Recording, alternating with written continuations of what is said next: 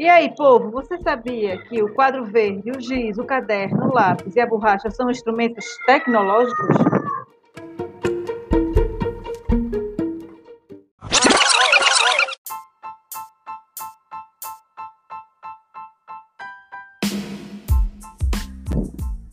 Pois é, quando pensamos em tecnologia, nos vem à mente coisas como computadores, smartphones, internet, realidade aumentada, redes sociais, entre outros.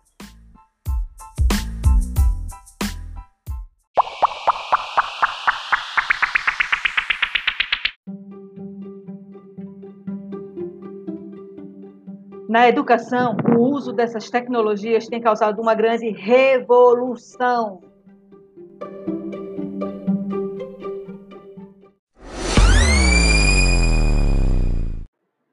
Sala de aula invertida, ensino híbrido e gamificação são exemplos de metodologias ativas que fazem o uso dessas novas tecnologias para o desenvolvimento do processo de ensino e aprendizagem.